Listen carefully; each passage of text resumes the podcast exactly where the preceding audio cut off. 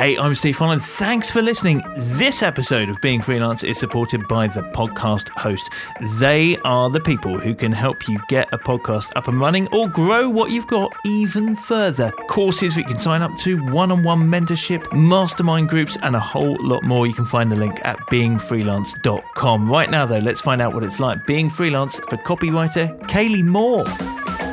Specific companies that I wanted to write for, I went through and found the content managers for those companies and followed them. I found editors there and followed them. I wasn't going to them and asking right off the bat, hey, can I work for you? I, I do this, can you hire me? I was just saying, okay, these are the people I want to have a conversation with.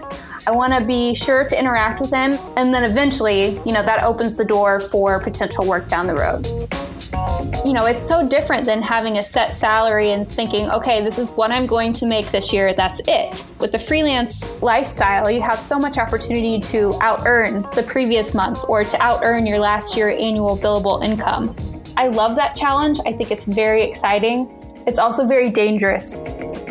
Yes, hello. Thank you uh, for joining for another uh, another one. Great guest coming up in a moment, Kaylee Moore. Just to remind you, being freelance dot com is the website, so go take a look there. You can sign up to the newsletter, links to us on Twitter at Being Freelance. Uh, check out all of the previous guests, and let me remind you that whatever field they work in, it is worth having a listen to, even worth re-listening to, frankly. Uh, there's so much value, and it isn't about their specific job, though, of course, if you relate to it, it'll be a bonus, but it's more about the being freelance. Uh, that's the point. And do you know, we're going to be doing a live version of this show at the New Media Europe Conference in London in June twenty sixteen. If you're listening to this before that, get your tickets, come down and join us. You can either buy a ticket for the weekend or one just for the session where we're going to do a live version of this. So uh, a panel of freelancers and, uh, and me chatting to them in a live audience. And yeah, it should be a lot of fun.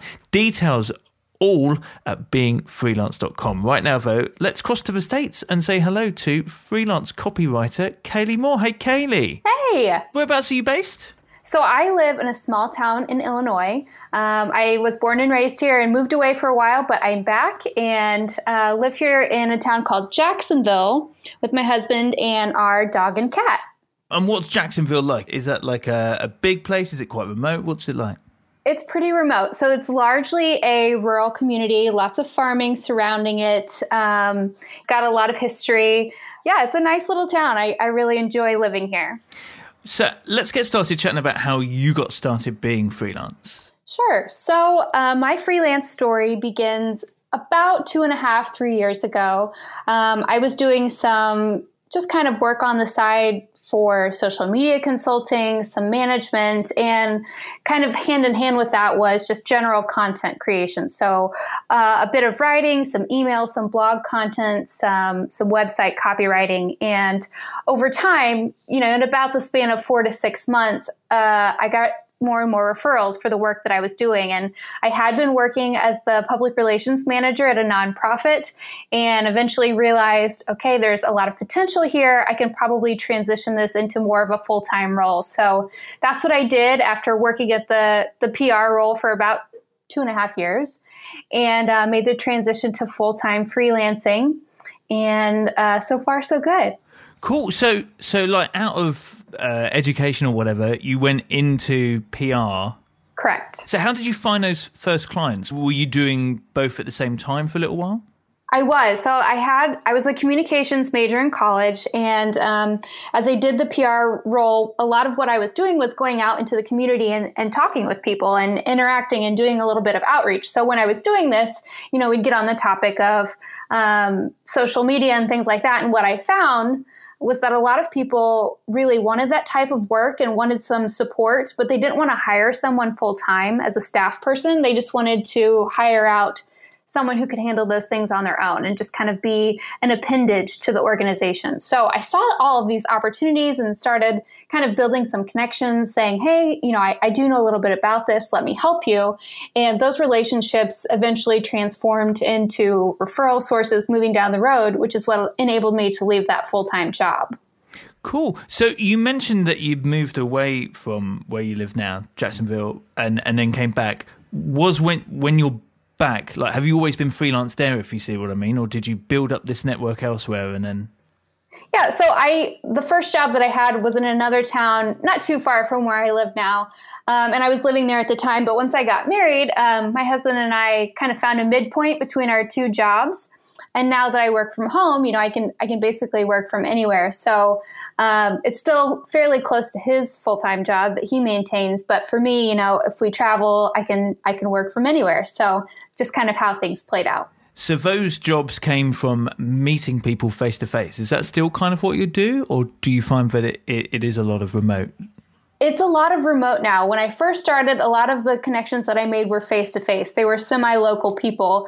Um, but then I started working with uh, people I'd met through the internet, through social media, through, you know, participating in, in freelancer conversations and kind of introducing myself, being pretty proactive about, you know, trying to get out there and meet people and, and make myself known to people who are doing what I wanted to do.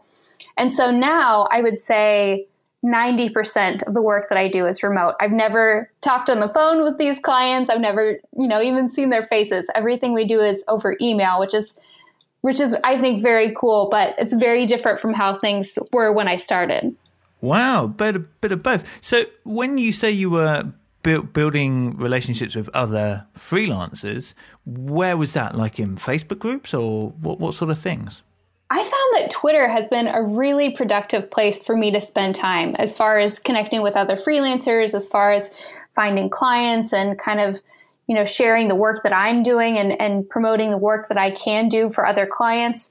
Um, one of my biggest referral sources was just founded out of a Twitter conversation. Uh, she and I were going back and forth.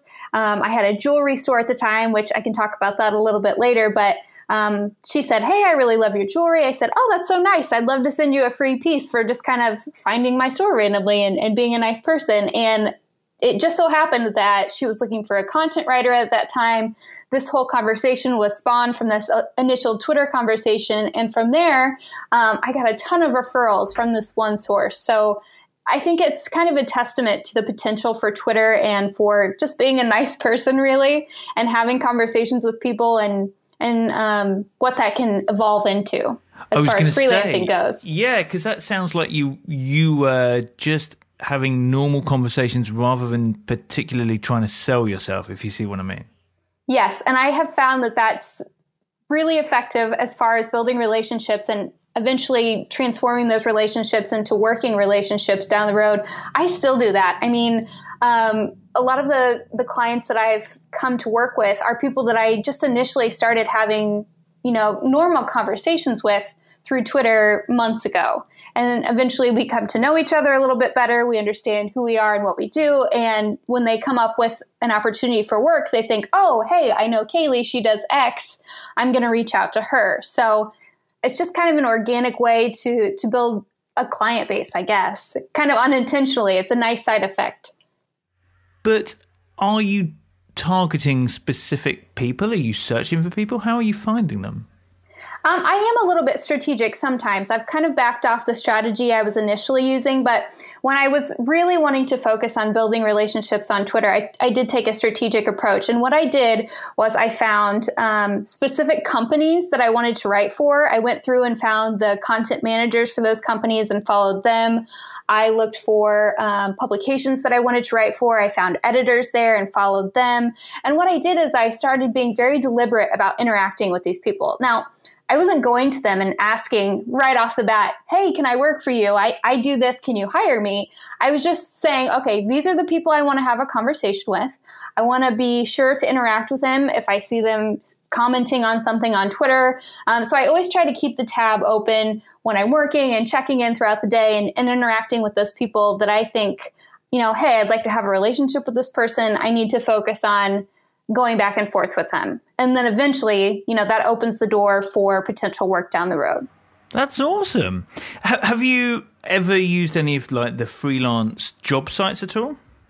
I have. Um, I used uh, the ProBlogger Job Board a few times, but I found that the, the high quality work and the work that almost always ends up panning out for me as a writer is always through referrals. It's always through people who recommend me or make some sort of referral, because then those clients who are coming to me, they're already in, in the mind frame of, okay, I want to work with this person. Whereas with the job board, it's a little bit trickier. You're you're kind of taking a stab in the dark and hoping that, you know, somebody will re- reach back out to you and get in touch. Um, so I've, I've really stepped back from the job boards. I don't really use them at all anymore. And when it comes to referrals, do you just wait for them to happen, or do you try and ask people, hey, is there anybody you know? Or Yes, I'm very deliver- deliberate about the referrals, and um, kind of in that same vein, collecting testimonials, doing case studies with clients, um, collecting LinkedIn, LinkedIn recommendations. I think all of these things um, are important to do on an ongoing basis. So I've really put a focus on, you know, asking, one, asking for those recommendations and asking for those referrals, and two, collecting the elements of social proof that kind of go hand in hand with those to showcase on my site, to showcase on my social media platforms, um, because they kind of serve the same purpose, I think. Mm. When it comes to, um, let's presume people haven't seen your site, though, of course, if they go to being freelance dot com, there'll be a link to it. When it comes to showing your work and showing those testimonials, how, how have you experimented with your site? How, how have you got on with that? So I have... I started with a more general open-ended site that, that kind of advertised all the different things I could do. But since then, I've transitioned into a personal site. It's Kaylee Moore dot com. It's just my name, um, that focuses on the writing, because that's largely what I do now. It's just the content writing. So um, on the site, I I use testimonials. I talk about the results I've produced. I've made it very client-focused. So if somebody came to my website and wanted to see what I could do for them, um, that's what my website speaks to. And I, I think that's um, kind of a result and a product of being very deliberate about collecting those assets along the way. So anytime I wrap up a new project with a client, I have an exit form where I collect all the things that I need to keep continually changing those things out on my website and always growing that um, basis of testimonials and things like that that I have to showcase for new clients. Yeah, that's great. You have a newsletter on your site as well, right? I do. It's called A Cup of Coffee. I love and that I, name. Thank you. Yeah. Thanks. I send it out every other Wednesday. And, you know, when I first started freelance writing, it was really hard because I didn't have a go-to resource or, you know, one place where I felt like I could go and ask all the questions that I wanted asked. And so with this newsletter, it's my attempt to address all the questions that I had when I was first getting started and, you know, sharing tips for copywriting, sharing the things that I've learned from spending day in, day out, learning what works and what doesn't as far as copywriting goes. So it serves a couple different purposes, but it's been really fun so far. Now, you mentioned your jewelry business, right? Yes. Is that like a side project or? It was. So I had uh, a jewelry store. I started on Etsy and then I later transitioned to the Store and View platform. I had the store for five years and it was just an e-commerce business that I started as a side project when I was in college because it was something that I enjoyed doing. Uh, but it was kind of a nice introduction to being a business owner and all the things that go with it. So um, I learned about marketing. I learned about customer satisfaction. I learned all of these valuable things that I ended up using later in my freelance career and um, was really successful over the five years that the store was open. I did close the store when I switched to freelancing full time because I wanted to be able to put my full focus on this new project and um, really just didn't have the time or the clarity to, to do both at the same time. So I did close it after five years, but it was an excellent learning experience and I'm so glad that I did that. You said learning experience. So what was it in particular that helps you now? Yes, I think taxes were a big thing for me. Um, that was my first experience doing taxes and collecting sales tax and um, filing quarterlies and doing all those things that are really stressful when you're first getting started as a freelancer. So I had kind of my feet wet with that. And like I said, you know, I learned different tactics for marketing. I learned how to use social media. I learned how to use email marketing to stay in touch with customers. All of these things, which I now pull from when I'm writing for clients, because a lot of the clients that I work with are in the SaaS industry. Um, so, you know, we talk about e-commerce, we talk about customer acquisition, all of these things that I have hands-on experience with from that initial jewelry business. Uh, nice. So actually, it also helps you relate to your clients. It does. It does. And it, it gives me this unique perspective, I think, from being on the retail side of things and being on the e-commerce side of things. Um, it's easy to write about. It's easy to learn and research, you know, but it's a very different experience to to have done it firsthand. So do you just trade now as Kaylee Moore? Yeah, I largely just go under Kaylee Moore now. When I started, I went under the doing business as name of Lumen, and I still have a site for that. But, you know, like I said, largely I'm I'm doing the writing now. So I'm I'm mainly just using the Kaylee Moore site, and that's where I'm focusing my energy right now. So what was Lumen, sorry? So Lumen was the site that I started when I transitioned into freelancing full-time, and it was kind of the catch-all for the social media work that I was doing, for the writing work, and um, a little bit of the graphic design that my husband was offering on the side as well. Oh, I see. So I'm always interested, as I've, I've written about it before, like this whole, you know, do we trade as ourselves using our names? Do we trade as a company name? It's this, this constant battle for a lot of freelancers. So it's interesting to hear you start out as one and then go into your your name. Yes, and it was it was really kind of a learning experience, because I thought, like you said, starting out, okay, I don't want to use my personal name. I'm going to use this business name. It's going to be a catch-all. But then as time passed and I got more experienced, I realized I really needed to kind of refine my niche and um, you know, better explain what it is exactly I do. And since I was doing mostly writing, it made sense to transition into using my personal brand um, as the main focus for what I was doing, because you know, social media and everything else, it just made more sense to have my name and face associated with my work rather than kind of being this faceless business name. You know, it's a little bit more confusing that way. Yeah, I like that. It's it, there's always there's arguments to both sides. It's great, but it's but it's working for you. Yeah. I tell you what, uh, let me just remind everybody that this episode is supported by the podcast host. They are the lovely people to go to if you want to sort out a podcast for yourself. They have everything you need, be it getting started, like the very basics of what a podcast might mean for you and your freelance business, or for that matter, if you've already got one but you're maybe you've stumbled or you want to improve it, or you want to grow it further, they can help you with that. They can even cover the technical aspects of it for you as well. So you record it, they edit it, they publish it to the world. So check them out. They've got courses, they've got the support, they've got mentorship, whatever it might be, I'm sure they can help you. The podcast host, Colin, and the team there can sort you out. Follow the link at being freelance dot com and tell them we said hi. Um, back to you though, Kaylee, and how have you found getting the work-life balance side of things right? It's a struggle. I will be very honest and say that it's something I struggle with every day, and I'm trying to be better about it. Um, I think it's a beautiful thing working from home and, and setting your own hours, being your own boss essentially, but um, there are certainly drawbacks too. I think um, freelancing kind of lends itself to being competitive with yourself, and so I struggle with um, kind of wanting to outpace the level or the income that I build the month before with, you know, not working all the time and, and enjoying the nice weather once it finally gets warm here and, and spending time with my family and, you know, walking the dog and doing all those things that I love doing. So um, it's something I'm working on. I'm trying to be more deliberate about not jumping into work first thing in the morning. That's something I'm kind of, okay, I'm really bad about it. um, But, you know, stopping working at a good time every day, taking an actual lunch hour, which is something I don't normally do, um, and just really making time to decompress, because it can become very stressful and very overwhelming if you allow it to.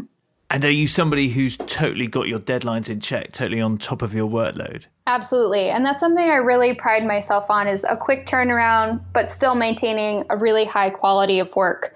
Um, I have a whiteboard actually that I use every day to make my to-do list. And then I also have my, here's what I need to work on in the next two to three to four weeks, um, and keeping track of everything so nothing falls between the cracks. And um, that's been really helpful in just kind of wrapping my mind around, okay, here's all the things I need to do this month. Here's where I'm at progress-wise. And it also helps me stay in touch with clients too, and, and let them know, here's where I am in the process. Here's what I need from you. It's just good for my sanity all around. And it's fun having a whiteboard, right? It's, yes, it's, it feels, it's so nice to cross things off. It's so satisfying. Yeah. And how have you found the financial side of things? So on the financial side, I use Wave apps for all of my invoicing and keeping track of um, what I've, all of my projects for the months essentially. And then when it comes tax time, that was something that was really intimidating for me when I first started freelancing. So I did find an accountant that I outsourced uh, most of that to. I do some bookkeeping on my end, but for the most part, I refer to her expertise in this area because I'm a word person. I'm not a, a numbers person. So um, outsourcing this aspect of my business to her to make sure that everything is looking the way it should and that I've accounted for everything I should has really helped helped me feel better about the business and make sure that I'm doing everything right. And it's just one less thing for me to worry about. When I see on your site that, uh, let's say, I know, um, featured clients, for example, and it's stuff like Kissmetrics and Sumo Me and Entrepreneur and Inc, you know, these, these are all these big clients and impressive, which is why they're there. But um, are these people that you have approached on Twitter like you were speaking about before? I'm so glad you asked that question. Um, Entrepreneur actually is one that panned out that way. Um, everything else has been more through referrals or through traditional processes. But um, Entrepreneur, I found an editor there. His name's Ray Hennessy. He's no longer with Entrepreneur, but um, he and I started talking over Twitter, and uh, he was on a podcast, and he talked about what's the right way to pitch an editor for a publication you want to write for. So I had listened to that podcast, and he was talking about essentially what we just talked about, you know, building relationships with, with people and going back and forth without asking for something immediately right off the bat. So um, with him, I, I followed him on Twitter. I, we connected over LinkedIn, and over the span of a few weeks, we were going back and forth a little bit. And eventually uh, the right time presented itself for me to kind of ask, okay, so here's something I'd like to do. I'd like to write for the company you work for. What's the process for that? And because we kind of had this rapport established, um, it was very natural. And it was, you know, right off the bat, he was like, oh, you know, just do X, Y, and Z. Feel free to pitch me with anything you want. And, you know, immediately it was like, wish granted. So that was kind of a neat thing that I saw unfold, and writing for Entrepreneur has been really rewarding. I think it's a great authority builder, you know, on my end, but at the same time, I've also gotten to write about a lot of interesting subjects that I, I don't think I would have been able to otherwise. So has that then opened doors? I think so, yeah. I think it's, um, like I said, it's a big authority builder for me, so it's nice for other clients to see. I think it kind of adds ethos to the work that I do, and um, I also write for Inc magazine now, so I think um, for them, you know, seeing that I had written for an- another similar publication was a, a bit of a door opener, although that was more of a traditional process getting started with them. But um, yeah, I think definitely it's been a, a door opener and Um, a nice kind of element of social proof for my brand and, and the quality that I can provide. Now, I always do this thing where I ask for three facts about yourself, two true, one a lie, and let me figure out the lie. What have you got for me? Okay. So fact number one, um, I formulated an email that generated eight hundred plus new leads. Um, number two, I only write ads. And I only take clients who are willing to pay more than three thousand dollars. And number three, I once wrote a blog post that was entirely centered on cats. so, so, sorry, to clarify number two, you you will only write ads if they've got three grand. Yes. Because you don't want to write ads. So you kind of like say, well, if you want me to write an ad, it's going to be this amount. Yes. You wrote a blog post about cats, eight hundred plus new leads. For yourself, was that, or for a client? The email that created? For a client. Mm-hmm. Hmm. Uh, cats. I don't. No, that's actually no. True. Oh, what? Yeah, that's actually true. The ad the, one. I was going to say that. False. I was going to say the ads one was next. Yes, yes, and the the reason I threw that one in there is because, if you call yourself a copywriter, which it's so hard to know what you're to call yourself as a writer, a lot of time people think, oh, copywriter ads, like Mad Men, right? The show Mad Men.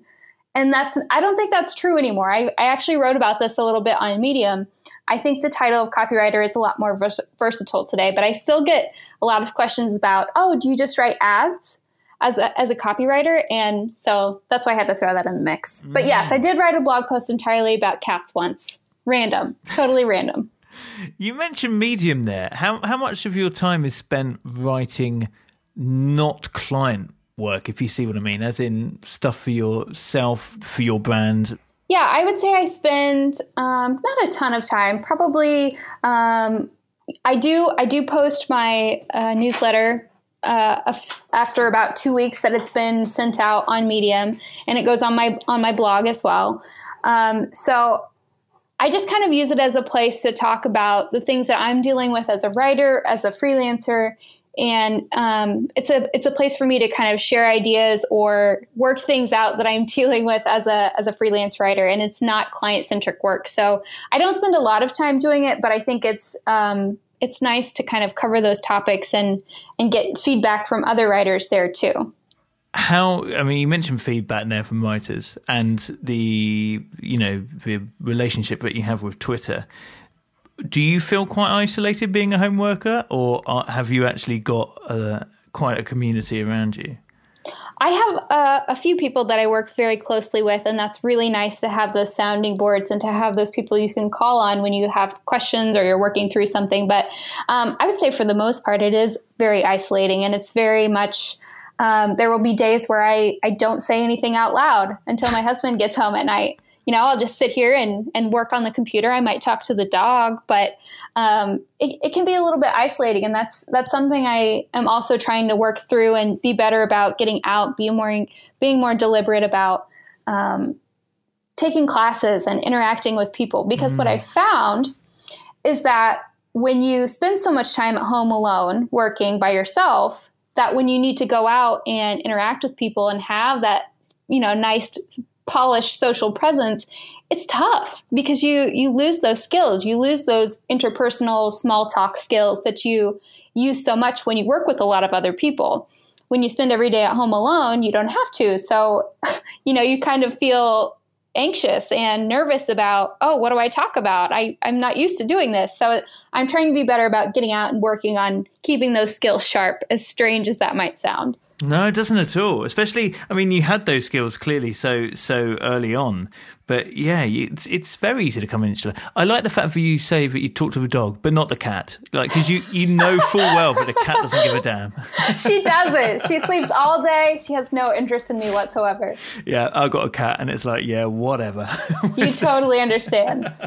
So would you say that's like the biggest challenge? It's one of them, certainly. Yeah, I um, I do try to get out and take a yoga class once a week. Um, I will try to go work in a public place like a coffee shop or a or a bookstore or something like that a few times a week or a few times a month if it's cold out. Um, but yeah, it, it can be very lonely. It can be hard to to work through the issues that you're dealing with, whether it's an assignment or. You know, just purely being lonely. I think this can be a very lonely job and a very lonely uh, style of work. So uh, trying to be better about that. But yes, it's definitely, I think, a problem that not only I feel, but other freelancers I've spoken with are, are dealing with as well. Mm. So if that's one of the challenges, what would you say are the others then? Um, work-life balance is a big one. Oh, we yeah. touched on that already. Um, but I think just, that's a good question. Um Taking time to celebrate the successes, I think, is another thing that's that's easy to kind of let fall by the wayside. Again, when you're working by yourself, you don't really have a team that you can celebrate your successes with or celebrate the end of a big, a big project because it's just you. Um, so I think I think um, taking advantage of the, the perks that freelance life can provide is one thing, and then just, you know, being really happy about the results of, that I that I'm. producing and the projects that I'm doing, um, remembering to celebrate those and to be really proud of the work is is another big one, I think, that falls by the wayside. Yeah. You need to get some party poppers for the cat. That's what Yes. We need. Oh, she would hate that. It would be great. By the way, yeah, before any pet charities complain, I'm not really. It's a um, joke. You mentioned setting like the goal of like beating your previous month sort of thing um, mm-hmm. fi- financially. Is setting yourself goals like a big thing in, in your business? I don't know if it's across the business, but it's definitely for my personality type. Um, I find myself being very competitive with myself and uh, really enjoying the challenge of the freelance uh, workload because there's so much opportunity to take on more. Obviously, I'm only one person. I can only scale so much. Um, but as demand increases, I'm also able to raise my rates. So um, finding more high quality work, finding clients who are interested in paying for the type of work I can provide, you know, it's so different than having a set salary and thinking, okay, this is what I'm going to make this year. That's it. Um, with the freelance lifestyle, you have so much opportunity to out earn the previous month or to out earn your last year annual billable income. Um, so I, I love that challenge. I think it's very exciting. It's also very dangerous too, though, because, you know, there's such an opportunity to overwork yourself or to just really get yourself stressed out because you're trying to do too much. And um, it's, it, it can be bad news, but like I said, with raising the rates and finding more high quality clients, I think the opportunity to out earn is just incredible. And it's something that I've really enjoyed um, benefiting from, of course, as a freelancer, but um, just kind of learning from and marveling at the opportunity that's available here. How do you gauge when to raise your rates? And do you only do that for new clients or do you bring it back to regular? Um, there are a couple clients that I've had for a long time, and I've just done really minimal rate increases with them. Most of my rate increases do come with new clients, and I know when it's time to raise rates because I'll have a ton of work, and I'll actually have a lot of overflow work that I'm diverting to other freelancers. Um, so when I find myself being presented a lot of opportunities, I know, okay, demand is increasing. Obviously, this is a chance for me to introduce um, a slightly higher rate with new clients. So um, just kind of has have steadily been doing that over the past, I would say, six to eight months. And again, if I if I find that I'm too busy and it's a project that maybe isn't a perfect fit for me, I have a nice little network of other freelance writers that I can refer those projects out to, um, which is good for them too. So it's a win-win all around. When you say you divert them off, do you simply refer them or are you taking that work and outsourcing it? Most of the time, I'm just diverting them to another freelancer because, um, like I said, maybe it's not a good fit for me. And, you know, I don't have, honestly, I don't have a lot of experience uh, hiring out or maybe subcontracting. So mm. I just kind of have a nice network of people that I trust who I can say, hey, do you have the bandwidth to take this on this month? And then, you know, if I have a slow month, they return the favor. So, um, So far, so good on that front. That's nice. You see, it come, all comes back to being nice. Is, it does. Uh, it truly is, does. Uh, is the good thing. Um, Kaylee, it looks like you're doing awesome things. Um, uh, so say hi to the cat. Well, no, just say hi to the dog from us. Okay. Uh, the cat doesn't care here nor there. Uh, don't she forget, doesn't. Go to being freelance dot com to check out the, uh, well, the key topic points from uh, this chat, but also links to Kaylee's Twitter and uh, her website. You can sign up to her newsletter and all of those kind of things. Check out her work. That's at being freelance dot com. Um, and Kaylee, thanks so much for chatting to us and all the best being freelance. Thank you so much. It was so nice to talk to you.